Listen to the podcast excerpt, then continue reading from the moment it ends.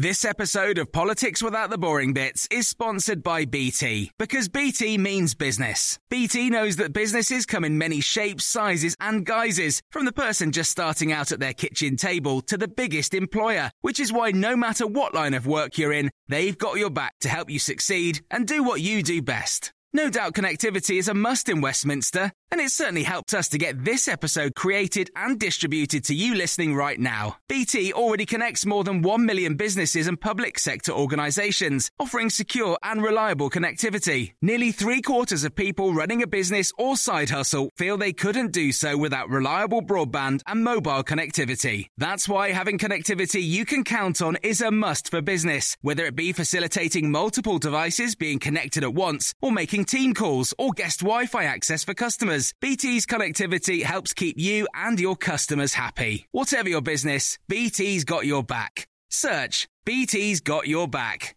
This episode of Politics Without the Boring Bits is brought to you by Luton Rising, owners of London Luton Airport, the UK's most socially impactful airport. Find out more at lutonrising.org.uk.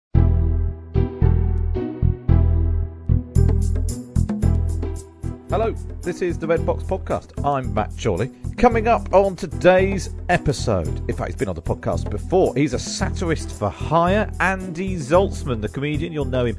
He presents the News Quiz on Radio 4, he presents the Bugle podcast. Uh, general, all round satirical good egg. He'll talk us through his new show where he'll take suggestions from the audience on what he should be satirical about. We'll find out how that uh, works. First, though, we kick off as ever with our columnist panel, and it's a Monday, so it must be Libby Rachie, Libby Purves, and Rachel Sylvester. Well, where to begin with the politics? I take a week off uh, to step away from the news, and who knows where, where we are. Right, so um, let's let's deal with the the dead cat strategy.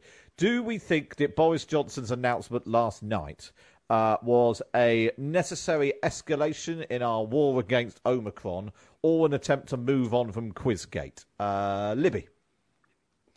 Well, it did look as if he, he needed to kind of get up there and, and do his sort of statesman-like, seriously, I am talking to my people act. You know, it was a good moment for that. All he actually told us was that they were they were um, ramping up the boosters, and uh, that's a good thing. I mean, they should be ramping up the boosters. It's obviously a useful thing to do. What I think is interesting is this real sense in it that there are things they will not now dare to do. They might possibly close big venues and cinemas and theatres, but I don't think they would ever have the nerve again to uh, do the household mixing rule. You know that we had last Christmas. You know where you where you couldn't mix. I just do not think people will buy that anymore. It's an infringement on liberty, and after the groping Hancock and the number 10 parties and so on, people just won't believe it, will not comply. So I think it's very interesting that that isn't mentioned at all. You know, when they talk about possible future restrictions, uh, nobody's got the bottle to do that. Uh, that. That's how I feel it, anyhow. And actually, I suppose, uh, Rachel, one of the things that we now have, which we didn't have last Christmas, is the ready availability of lateral flow tests. And if you are going to go and visit your family, uh, as Sajid, I don't understand why every minister doesn't say this in every interview, take a lateral flow test. Yeah, absolutely. And also the vaccines. Uh, yeah. The situation has changed totally since this time last year. But I, going back to your original question, what's fascinating and revealing is that we even are discussing that, whether or not the Prime Minister is acting in the national interest or whether this is a dead cat. And that, that in itself shows that kind of trust has broken down so much. I mean, there, there's no reason he needed to do that as a statement to the nation last night on television. He could easily have made that announcement in the House of Commons today. But it was, you know, he needed to change the record, if you like, and move on after absolutely terrible headlines for days and days about the quiz and everything else. Um, but but the fact that that's even the discussion we're having is itself shocking. yes, it is. I mean, there's this idea that I've got to be serious, Boris, again. You know, let me remind you, I'm sometimes serious, Boris. Uh, it's, it's, it, it does and, feel and very also, opportunistic. To make that point, let me take out some nail scissors and cut my hair so it looks particularly messy. I, mean, I suppose, actually, though, uh, Rachel, if you want the nation to get up and get out and get the boosters, doing an emergency um, statement straight after Strictly on a Sunday night, you know, from number 10, will probably have more impact than a statement in the House of Commons at half past three in the afternoon, won't it? But don't you think everybody knows they need to get their booster and wants to get their booster? The issue is whether the NHS can get the booster out quickly enough. Um, so that's really what's got to be stepped up. Uh, I think most people, apart from the sort of few vaccine deniers um, want to get the booster as soon as they can. I'm not sure it needs the prime minister to do a great public address to the nation. You're right. It's the access, them... not the it's it's the supply, exactly. not the demand, which is the issue. Yeah, yeah. yeah, yeah. Um, I, I, and Libby, how seriously do I mean? I was speaking to Liam Fox a moment ago and asked him, you know, should Boris Johnson be confident he'll still be in number ten this Christmas and next Christmas? And he replied, "Any prime minister who takes that for granted has not read the history books," which wasn't a ringing endorsement. Um, but uh, there was it. That my slight feeling, having sort of watched the news as a normal person last week, is that part of the problem is that you've got the public who really hate Boris Johnson and want him out because he's been breaking the rules, and that, but his MPs are really cross with him and want him out because he's introducing rules they think are too tough. Uh, is, is the, the, the one thing going in Boris Johnson's favour? Is it that all of his enemies can't agree on why they don't like him? No, I, I have to say, if I had to make a prediction, it would be that he will find some apparently reasonably dignified or not totally disgraceful way of getting out of this. I do not think he's enjoying being Prime Minister. I think he wanted to be Prime Minister. He's doing it now. He will have had been Prime Minister. He needs to make quite a lot of money. He's got several families and, you know, brand new young family to look after. And I think he's going to want out. And I think he'll find some way of getting out, which seems in some weird way to be to his credit. I, I don't know how. I can't see how it'll happen. But I think the Tory party doesn't really want him anymore. The nation doesn't really want him anymore. As, as in Pride and Prejudice, uh, he has delighted us long enough. wow. So that's so. When do you think this will happen, Libby? Uh, I think before the election, because everyone's going to want a sort of cleanish election, so they're going to have to move quite fast and uh, work out which of the others should replace him. Uh, that is difficult, so it may it may not be till after the next election. But on the other hand, I don't think he'll get a huge thumping majority again the next election, so uh, it might be better to just have somebody else uh, carry the can for everything that's happened. What do you think, Rachel? You've you've studied Boris Johnson up close for a long time. Is he is he I know. likely well, to quit? He is, he is a great survivor, isn't he? And I, I'm not sure he'll want to quit. But the thing about it is the support for him, it may have been until recently quite wide, but it's been very shallow.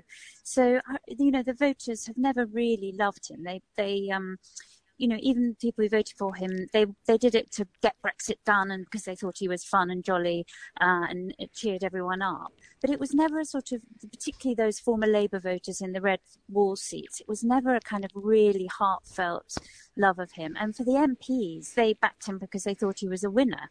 As soon as that evaporates, um, their support for him will go. Um, so he, his position is more precarious than an 80 seat majority might imply. But he is a wily operator. He'll do what he can to wriggle out of trouble. But, but, the but Rachel, is he a wily? Op- is, but Rich, is he a wily operator? I mean, look at what's happened recently. He's giving the, the impression of someone who simply hasn't been concentrating, you know, and, and hasn't yeah, been concentrating that, that on running. A competent operator. He's a, he's wily rather than competent. I'd say he's definitely an operator. Um, but I, you know, I agree. He's not. He, he doesn't seem to. He's not really focused on it, is he? But he, I, I'm not sure you're right that he'll want to go. I'm not sure he'll want to be seen to be defeated and beaten um, he'll, you know. Well, that's what I'm saying. I, I, think to, there are ways yeah. of. I think there are ways of sidling out sideways. You know, I, I don't know. It may maybe, mm-hmm. uh, you know, some more time with the family, sort of thing. You know, I, I, I could, I could, I could just work out a way where he'll somehow make it seem like rather a clever thing to have done, to have mm-hmm. got in and got out again. He, he may do that. He might be the first politician ever to resign to spend more time with his families um, uh, in his situation. Now, I suppose then the question then becomes um, where does the party go next? Loads of speculation, right, Rachel, the last few days about Liz Truss. Is the answer to the Tory mm. party's problems another chaotic blonde uh, with a reputation of changing their mind on absolutely everything? Prone to giving daft, daft speeches yeah. instead of uh, making proper policy, um, you know, and, and posing for daft photos. Is that the future? Is that what they, they, they need to get I Boris Johnson out for? I don't think it is, but you can see a scenario where it's Liz Truss versus Rishi Sunak, and the Tory party always seems to go for the more Eurosceptic and more right wing one. So if she, if that is, Rishi who... Sunak could at least argue that he did back Brexit, unlike uh, Liz Truss, which he now uh, sort of is tries to wipe from everybody's brains. That she yeah, was a Remainer. She was quite an enthusiastic Remainer yeah, she's positioning herself as the the sort of Thatcher of the of our era, isn't she? Um, whereas I, I, don't know, I just can't see it. Uh, her, uh, I can't see her doing it well. It would be a mm. disaster. But I can see them going for her but I mean, everybody, everybody read Trevor Phillips this morning, who who quite brilliantly points out that at least the Tory Party is offering a choice of leader, which is three people from ethnic minorities and one woman, and the Labour Party can't get anywhere near that. You know, it is fascinating that the Conservative Party is that shark which needs to keep on swimming forwards and, and progressing. Had the first woman, the first two women prime ministers, the first Jewish prime minister. You know, it it, it is. Uh, Tories are an extraordinary animal. Mm. And, and as Trevor today... points out, Nadhim Zahawi um, is definitely one to watch. I'd have thought he got the vaccine rollout done. He's now at education. Um, he'll be the dark horse of a of a leadership contest. Yeah, and actually, it's interesting because was it? I saw it was um, on this day in 2005 that David Cameron became uh, Tory leader, and you know so much has happened at that point. And you do wonder if if if, if the, the Labour Party is still at the sort of the David Cameron stage of uh, of its sort of political reboot. Uh, it's still um, some way off. Uh, but as you plugged Trevor Phillips's column, uh, Libby, I feel I should ask you about your uh, column as well, which is fascinated this because it's one of these things where we think that sort of newfangled ways of raising children is a very sort of 21st century thing, uh, but it really isn't. Oh no, I, I, just wanted to write after the centenary of Summerhill School. You know, the A.S. Neill's famous free school. Nobody need go to lessons until they choose to, and uh, so on. And democracy, the kids voting on their own rules and laws. It's still going strong, and it beat uh, an attempt by Ofsted to close it down at the Millennium rather magnificently, in a, in a case you can read about in the piece.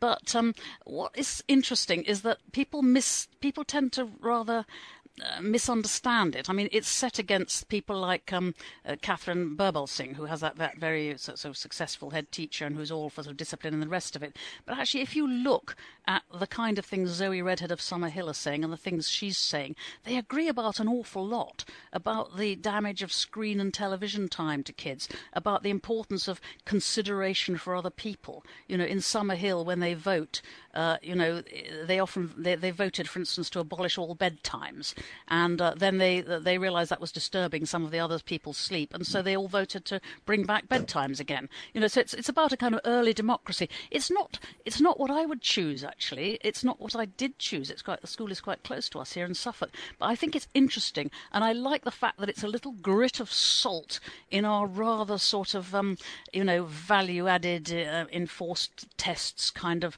atmosphere in education. But I mean, Rachel is the expert on education now. I, I stand aside. I just think that a little bit of grit in that bland oyster um, is not a bad thing, and I'm glad that it hasn't been closed down. That's really what the piece is about. Um, yeah, Rachel, you're chairing the, the, Times Education Commission. It's been going for a while now. Um, how does the picture that you're building up? Um, how how do you think the uh, Summerhill School fits into that? Well, what's so fascinating is I went to a school in the Netherlands um, a few weeks ago called Agora, um, which mm. presents itself as a mixture of a sort of, um, what do they say, a university, a Buddhist monastery, uh, and a marketplace. Agora is the Greek, ancient Greek marketplace. And there too, there are no classrooms, uh, no teachers. Their children have a personal coach. They decide their own projects. They decide what they're going to learn. Um, and there's no sort of detentions or anything like that. And it sounds rather like Summerhill in a way. Um, but it's the new thing. There's now sort of uh, 11 or 12 agoras around the Netherlands and one opening up in uh, Belgium, I think. So it's sort of spreading as this great new idea. But the interesting thing is that I think that uh, there's too much of this sort of ideology. There's only one way of doing education. And mm. actually, what I'm finding going around lots of different schools is that there are lots of successful ways of teaching children, and that actually there are lots of different kinds of children who mm. need different kinds of approaches. Uh, and the thing that I find difficult is when, um, you know, the traditionalists say, oh, it's absolutely appalling, only our way, you know, it must be silent corridors and, you know, detentions mm. if you drop a pen. Um, but equally, if the kind of more progressive side say, oh, that's absolutely cruel and appalling, you mustn't ever give anyone a detention or tell them off, that too is too far on the other way. And there's a danger in education that the pendulum swings from one side to the other. And actually, there's a sort of, you need to find the happy medium somewhere in the middle, the mushy middle. Well, in, in, indeed. I mean, I've, I've been to one of these schools in, in Denmark, very similarly, where they all sit around on, on stairs and steps and create their own little groups uh, of learning. But the, the thing is, when when we were looking at our children, you know, certainly at the primary age, at the younger age, it seemed to us that enough of the A.S. Neill philosophy about child-centered education and letting them find out and, and take delight in learning uh, rather than be forced to learn, uh, that enough of that had gone into the mainstream. So it was kind of okay. And at our village school, it certainly was. But then after that, government started interfering with every school, even the ones that were working absolutely fine, and doing all these prescriptive things, these literacy hours. You will do this, you will do this, you will test at this age and at that age and at that age, and everything you know that the AS Neillery sort of got eroded away. And there is a problem. So Lucy Kellaway, who's one of our commissioners, she's a teacher in a um, state mm. school in Tower Hamlets, and she says the problem is that it's so driven now by exams and by the mark scheme that any sense of curiosity has been driven out. So she was in an economics class and a kid asked a fascinating question about tax. She said, you know, we could have spent the whole hour talking about this and they would have learned so much mm. in a more Summerhill Agora way, driven by the children at one level, but then, you know, guided by the teacher to learn lots about economics. But it was impossible to go there because there were six more slides they had to get through for the GCSE mark scheme and the kids. That was all that mattered. That was how she was going to be judged. That was how the school was going to be judged. That was how the children was going to be judged. And I think that there's no space for any of that um, sort of more uh, the love of learning. That's the, the danger is then, you know, if, if, we all have to keep learning for our whole lives with a, aging population, um, you know, people aren't going to want to because if it's all, you know, boring and formulaic. And just, I suppose, just on sort of where we are with, with education policy, and obviously maybe maybe they're just waiting for your uh, commission to report Rachel, but uh, it doesn't feel like either the Conservatives or the Labour Party are doing any big thinking on the future of education. Maybe Nadhim Zahawi is, he hasn't been in the job that long, but I mean, there's certainly no great thinking. In fact, it wasn't clear there was any thinking at all going on with Gavin Williamson. But on the, even on the Labour side, they've now got Bridget Phillipson is now in Shadow uh, Secretary of State for Education. It doesn't seem to be a big battleground. I mean, despite the turmoil of the last uh, 18 months, two years, no one seems to be ready to sort of rethink what's going on in schools. No, exactly. And, you know, if you're really, your central mission as a government is levelling up, education should be at the heart of that. But it seems to be all about buses and train tracks um, rather than schools. And the, the government have got a schools white paper sometime next year, they promised. But all the chatter so far is that it'll be fairly uh, small scale. I do think Nadhim Zahawi and Bridget Phillipson are both more interesting and more reforming characters. They, you know, mm. they're they're both kind of pragmatists. They're not ideologues, so they will be open-minded. Mm. But you're right. It's an, it's amazing there isn't more competition for ideas on this. Libby Purves and Rachel Sylvester there, and of course. You can read them both in the Times every week. Just get yourself a subscription. Go to thetimes.co.uk forward slash Times Red Box. Up next is Andy Zaltzman.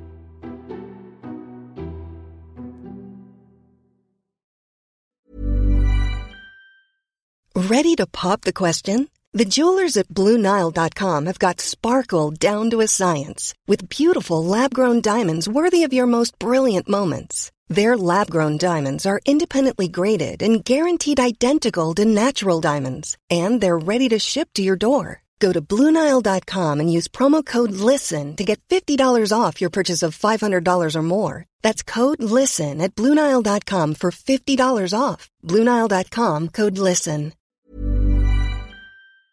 This episode of Politics Without the Boring Bits is brought to you by Luton Rising, owners of London Luton Airport, the UK's most socially impactful airport. Find out more at lutonrising.org.uk.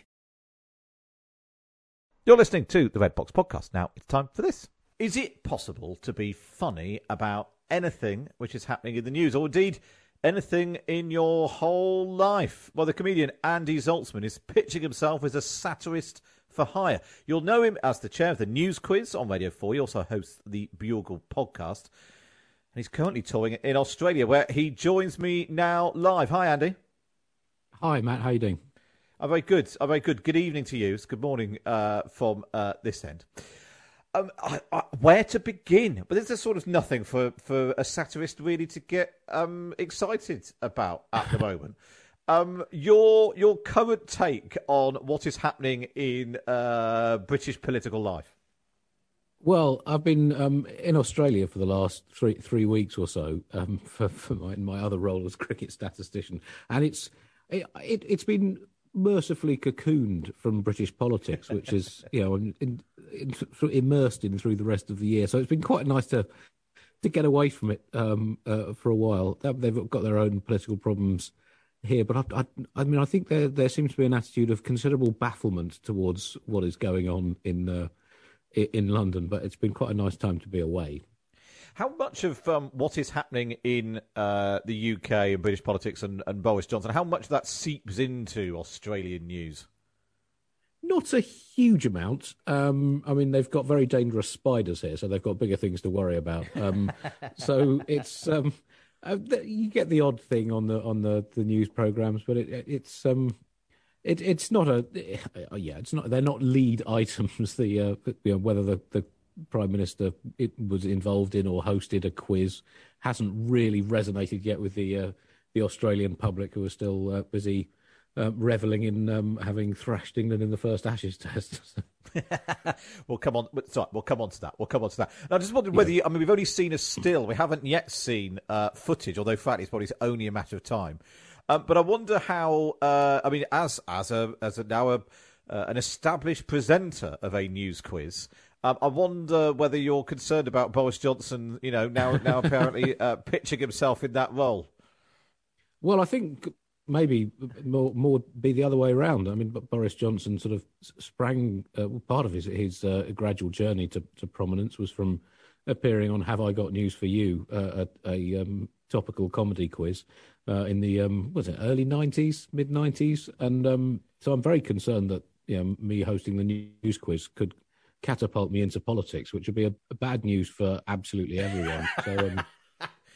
I think I don't know. I mean, the bar's pretty low now, Andy. I think you're probably all right. I think you probably all right. The bar is the bar is not only low, Matt, but people keep crashing into the bar rather than clearing it as well. And the bar's basically on the ground, and people are still failing to clear it. That that's how low. The, they're going to have to dig a trench to put the bar in, and even then, I think uh, uh, there's still going to be some some uh, some red flags going up the bar's pretty low, but they still managed to trip over it. Now, I wanted to go yeah. right back to the beginning. So you first started performing, I think, doing stand up like back in the back in the late nineties, doing comedy roughly the same time as Boris Johnson started doing comedy. Um, how much has it changed since then? Because you, you know the, the whatever people might say about the sort of Blair government, it had a, an air of I don't know competence maybe or or, or sort of seriousness grown ups doing grown up things in suits and ties and that sort of thing, which meant that there was something there to sort of send up. Whereas now, and I know from my limited experience to my own uh, stand up shows, just reading out what has happened gets some of the biggest laughs. And I just wonder at what point yes. you, you think that that change has happened in the time that you've been doing it. I don't know. That's a good question. I mean, it, it's it happened to an extent with with George W. Bush and some of the things he he said and did. It was, you know, he became sort of slightly too easy a target comedically and and you know satirically. The more important things with with him were, you know, the, the policies and the, and and what he represented. But the, you know, he became an easy comedic target, which led, you know, I think to some fairly lazy lazy comedy. So, and and it's always, I guess, the way with with you know, kind of big personality politicians that you, you have to, I think, aim to to reach beyond the the superficialities of it and look at you know the the you know, the topics that you know if you are in in political comedy, then you need to sort of address those rather than the uh, the individuals, but it, it, has reached a stage of such ridiculousness in, in recent years. Obviously, you know, with, with Donald Trump was a, a, you know a huge challenge for comedians in the sense that although he was so obviously comic in in in a lot of ways, he also came at a time where comedy had changed in the sense that everyone could just make a bit of comedy and put it online. So there was an almost, you know, kind of theoretically infinite amount of Donald Trump jokes. So to try and come up with something original I think is probably more challenging than it was 20 years ago when it was you know stand up and, and radio and the odd bit of bit of television. So uh, yeah, you have to really kind of strive to find. I mean, with Donald Trump, I, I think I found I was the only person who printed out his brain uh, as a uh, came out as a cauliflower on a tripod on stage and stuck electrodes in it and got Donald Trump's uh, dismembered. Can you dismember a brain? Uh, Donald Trump's anyway 3D printed brain talking about 1920s cricketers. And that was the extent to which I had to go to make sure that no one else would be doing my Trump stuff. And when you're doing, I mean, particularly, you know, if you went back, what, 15, 20 years, you, you, the news quiz, Have I Got News for You, those sorts of shows basically had all week, they had free reign. Um, and you'd, you'd get hit with those those jokes on a Friday night, and people, oh, it's terrific. How much now is a problem if you think, well, so many of those jokes have been done by half of Twitter or you know shared on Facebook. And you're right, you know, but even my gran can do a decent Boris Johnson joke. You you need to work harder at doing that. What what impact has social media had on? Everyone sort of thinks that they're a they're a satirist on on Twitter. Yes, uh, well, it, well, like I said, it's a challenge to make sure that you you come up with something um, different. I mean, I, I, guess the nature of sort of social media uh, humour or on you know, Twitter or Instagram as it is by its nature fairly superficial because you can only go into so much depth in 280 characters. So I guess you know on a radio show or you know a newspaper column like you write, you've got you've got more scope to go for greater depth, and I guess that's where you can make sure you avoid um, falling into doing something that's already been done. But it is it is definitely difficult and has become a, a, rather different challenge, I think, creatively than than it was uh, a couple of decades ago. Does it help? Do you think that? Um, and I wonder what the impact the, the pandemic's had. It sort of uh, maybe Brexit and then the pandemic has sort of expanded the cast of characters. People do know who Matt Hancock is for whatever reason, uh, in a way that they might not have known that Alan Milburn was the health secretary, or Patricia Hewitt, or or uh, or even Jeremy Hunt. Yes, I think. I mean, the sort of heightened nature of of politics, really, since the start of the Brexit campaign, has, has definitely, I think, created, as you say, sort of larger characters or or you know more prominent figures than uh, was the case in, I guess, less divided times. And you know, COVID has, has thrust people into the foreground who wouldn't necessarily have um, have been there otherwise, and, and possibly shouldn't have been there uh, otherwise. So um, but at the same time, those stories are now sort of so old and um, they've sort of become so repetitive that again, it, that challenge of trying to find a fresh way of doing it, and also, you know, from the thinking of you know the audience's point of view, working out, you know, what kind of stuff do, do people still want to hear about about um, whether it's Brexit or or COVID, and and and you know, has it reached a point where people just can't take any more? Comedically, whatever side of say the Brexit debate they're on. So it's um, yeah, it's uh, it's tricky certainly. And I mean, I've I've not actually done some live stand up since the start of the pandemic. I have a tour um, next year. I've got my first live stand up gig in Adelaide tomorrow night since um, since before the pandemic. And, and, and to be honest, I don't know how it will have changed in the almost two years um, since since I last last stood in front of an audience. So uh, it'll be uh, an interesting. I mean, and also in terms of just a huge, it's a long gap. I mean, generally when you're sort of working as a stand-up, if you have don't have a gig for two or three weeks, you start to feel a little bit rusty. so nearly two years. People say it's like getting back on a bike. Uh, uh I was always really, really bad at riding bikes, so uh, this this concerns me. well, maybe maybe maybe you should try and do your show on a bike. Maybe go. Maybe that's the uh, maybe possible. that's the edge yeah. you'll get. Satire on a bicycle.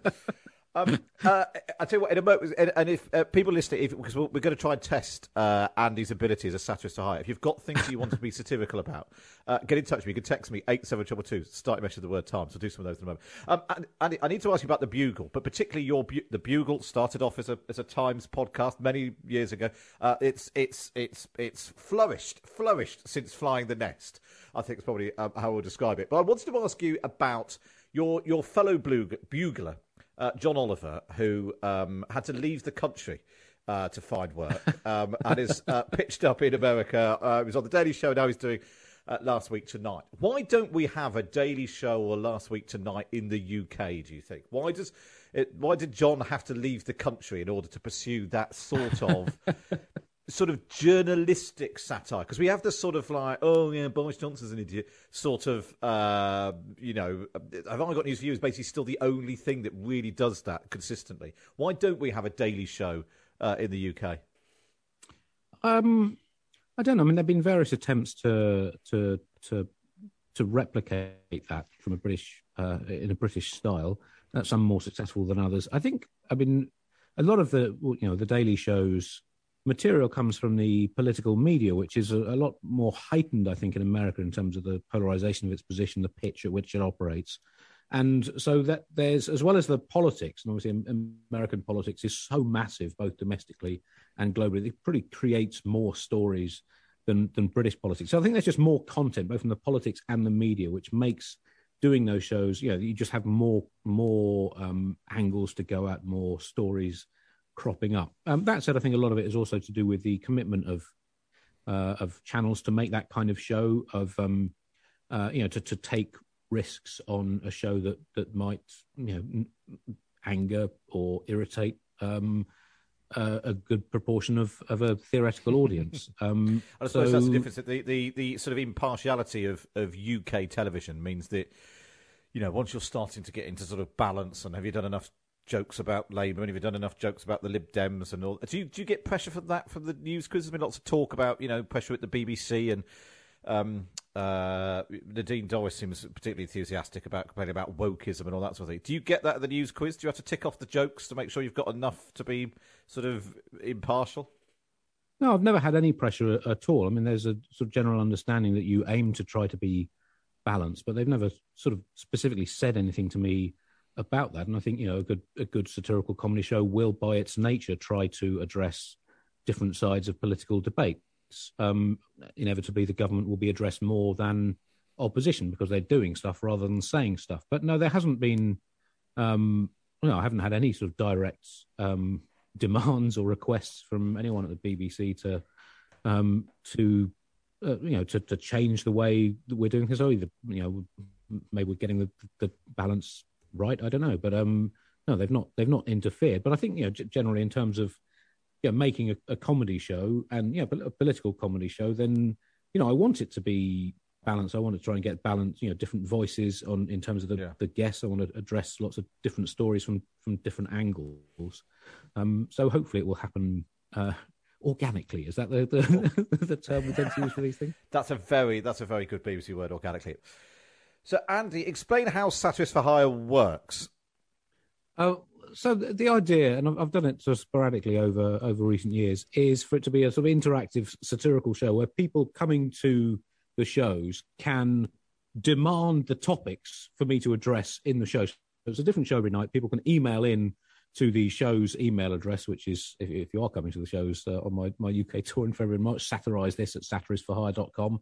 And I then build the show around those requests. I also take requests from people as they're coming into the venue or, or sit, sitting in their seats before the start of the show. So if you don't get around to sending your email, you can still be part part of the show. And um, so it's it's quite an interesting challenge comedically to try and you know write new stuff for every show um, and uh, it means that you know every show is is different, and uh, that keeps it sort of fresh. You know, if you do a stand up tour of the same show for you know thirty or forty nights, they can lose a little of its freshness um, uh, without giving away too many trade secrets. Um, so, um, but hopefully not. I mean, at least you're doing it in different venues. Whereas the Edinburgh Festival, sometimes you do see in the sort of third, fourth week of the Edinburgh Festival slight deadness in the eyes of comedians. So hopefully the show avoids that. And it, you know, people can can make any suggestions, and I will uh, basically address anything. So.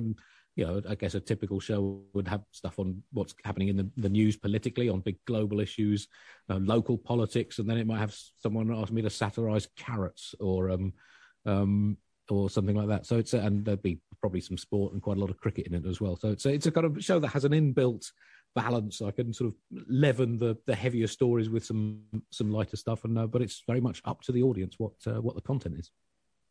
I suppose it's an interesting. Um, uh, you get an interesting insight. It's not quite a focus group, but there's some sort of taking the temperature of the nation that you're getting, the sort of things that come up a lot, and the sort of things uh, that don't. Do you sort of do you feel like you're you're tuning into a particular part of the British psyche by what they um, what they pick that you they want you to poke fun at? Um, I don't know really. I don't know how broad my reach is. Most of my audience are fans of my podcast, so they. Uh, I, I, can't claim to ha- be a barometer for the nation, um, but but I, I, guess you know the, uh, when I was doing the show a few years ago, obviously Brexit came came up a lot, but it is you know quite odd. What I thought I thought when I said when I first started doing it, it would be you know I'd be getting requests about a, a lot of political issues. Actually, people tend to send really ridiculous stuff, um, and uh, um, and I get sort of more political requests from the ones that are placed on the night by people coming into the into the gig. So it's um uh, yeah I don't I'm not I'm not sure I can really you know, claim to have any great insight into the concerns of the nation from uh, from what my audience suggests. Because if if that does reflect the concerns of the nation, the concerns of the nation are quite infantile. but maybe that maybe that is the case. So um, Max has been in touch saying. Uh, ask Andy what's more liable to collapse quicker, the England Test batting lineup or Boris Johnson's Premiership? Combining your two favourite things in life. Um, uh, well, I'm not sure Boris Johnson's premiership is one of my favourite things well, in life. But being satirical about um, politics rather than the premiership specifically. Well, I mean, uh, to be honest, you'd have thought that Boris Johnson's premiership should, should have. I mean, he's played sort of you know, worse shots than Rory Burns' shot to Mitchell Starc's first ball of the Ashes politically. Um, and, you know, I mean, Burns' shot, yeah, look, we'll, we'll cut him some slack because he hadn't had any practice. But it was a shot that really should have led to an instant resignation as he left the field in normal circumstances. We'll let him off because it was the first ball of the series, a lot of pressure and, and, and no preparation. Whereas you know, Boris Johnson plays a shot like that politically pretty much every day, and yet is still at the crease. He's, he basically does a WG Grace. He puts the bails back on and said, "I'm prime minister, and you you cannot give me out." Um, because I guess I mean that's the thing with being a politician. You get the umpire's verdict once every five years rather than every time you do something wrong. Uh, so yeah, I think that's very it's a good it's a good combination of your, your two favourite things. Um, now Sean Sean got in touch, and I, I, didn't really understand this. He said I'd like him to satir- satirise the recent Log4JS vulnerability. Some sort of web-based thing, and as it's Taylor Swift's birthday, maybe something about the re-recording of Red. Have you got any material on Taylor Swift? Well, so normally, Matt, when I do this show, people will email that in advance, and I'll be able to read up on Taylor Swift with whose uh, oeuvre I will uh, confess to not being overly familiar. Um, a re-recording of of, uh, Red. of Red. Red. Yes, she, um, no, I'm aware of this. I think somebody somebody right. ended up with the ownership of her albums, so oh, she's right, re-recorded okay. them all. So then she owns them again. Right, it's not her re-recording of "Keep the Red Flag Flying" or the, the Soviet national anthem, which would be an interesting no. departure uh, for uh, in the Swiftian oeuvre. Um, um, well, um, well, that's quite an interesting thing, isn't it? Doing cover versions of your own songs for legal reasons. I mean, I think yeah. that's pretty much human civilization eating itself. Uh, and I'm, I'm, not sure there's much further. Where, when Taylor Swift is having to re-record her own songs uh, due to uh, some kind of ownership issue, I think we can conclude that capitalism has gone fully around the twist, and um, uh, I think uh, I think uh, what, what whoever buys the songs, whether it's you know whoever you know whatever hedge fund buys the songs of say Taylor Swift or or Bruce Springsteen, whatever, should be then forced to re-record them themselves and never be able to play the original. They bought the song, do it yourself, and then we'll see what the real value of of that song of that song is because they're essentially it's you know exploiting other people's work in a way that I'm slightly un, uh, uh, uncomfortable with. So I think if you want to own that song, you've got to make it yours properly and not rely on uh, someone else's voice. Yes, I think that's that's a top top piece of uh, I think um, a top piece of advice. Um, although you know, uh, redoing uh, your greatest hits again and again hasn't done uh, Boris Johnson any harm. Uh, Johnny says Andy should give uh, satirising Times Radio a go, which feels horribly close to home. I'm not sure. Uh, I'm not sure that's that's the sort of thing that I can encourage. Oh right. Well, I mean, that's because I obviously do a lot of work for, uh, uh, shall we call, a rival station. Um, so, uh, no, we're supposed to enjoy competition, uh, aren't we? I mean, in fact, I think um, in many ways that's uh, what t- Times Radio and the Times newspaper, maybe because you know newspapers have had a difficult time over recent years, radios have had a difficult time. I think um, just just swap really, and the Times newspaper should be a transliteration of what's you would say on a radio show, and Times Radio should just read out crossword clues 24 7, 365.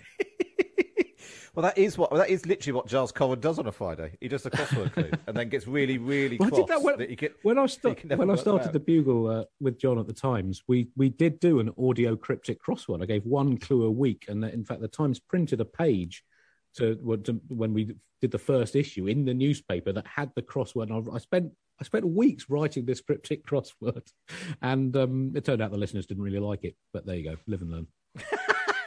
Don't tell Giles. Don't tell Giles. Uh, now, uh, Andy, if people want to come and see you, uh, we'll give you slightly more notice for their um, obscure requests. People want to come and see you. How can they uh, find out if you're coming near them uh, on your tour?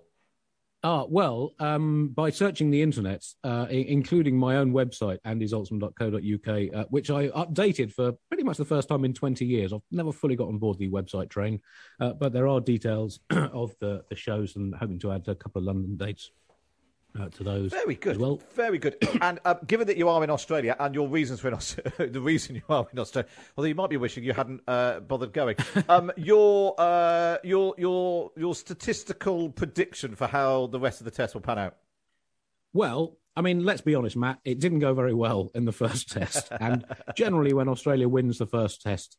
Um, they also win the second. I mean, I looked at the stats going back to the, the, the since the First World War, I think Australia's won 15 first tests against England in Australia, and they then won the second test 14 times after those 15 wins. One exception was um, uh, 1954. Um, so uh, it's not looking too good. That said, the team that wins the second test in Ashes in Australia generally wins the series. So England just need to ignore that first stat, focus on that second stat, and win this uh, this day night game in uh, in Adelaide.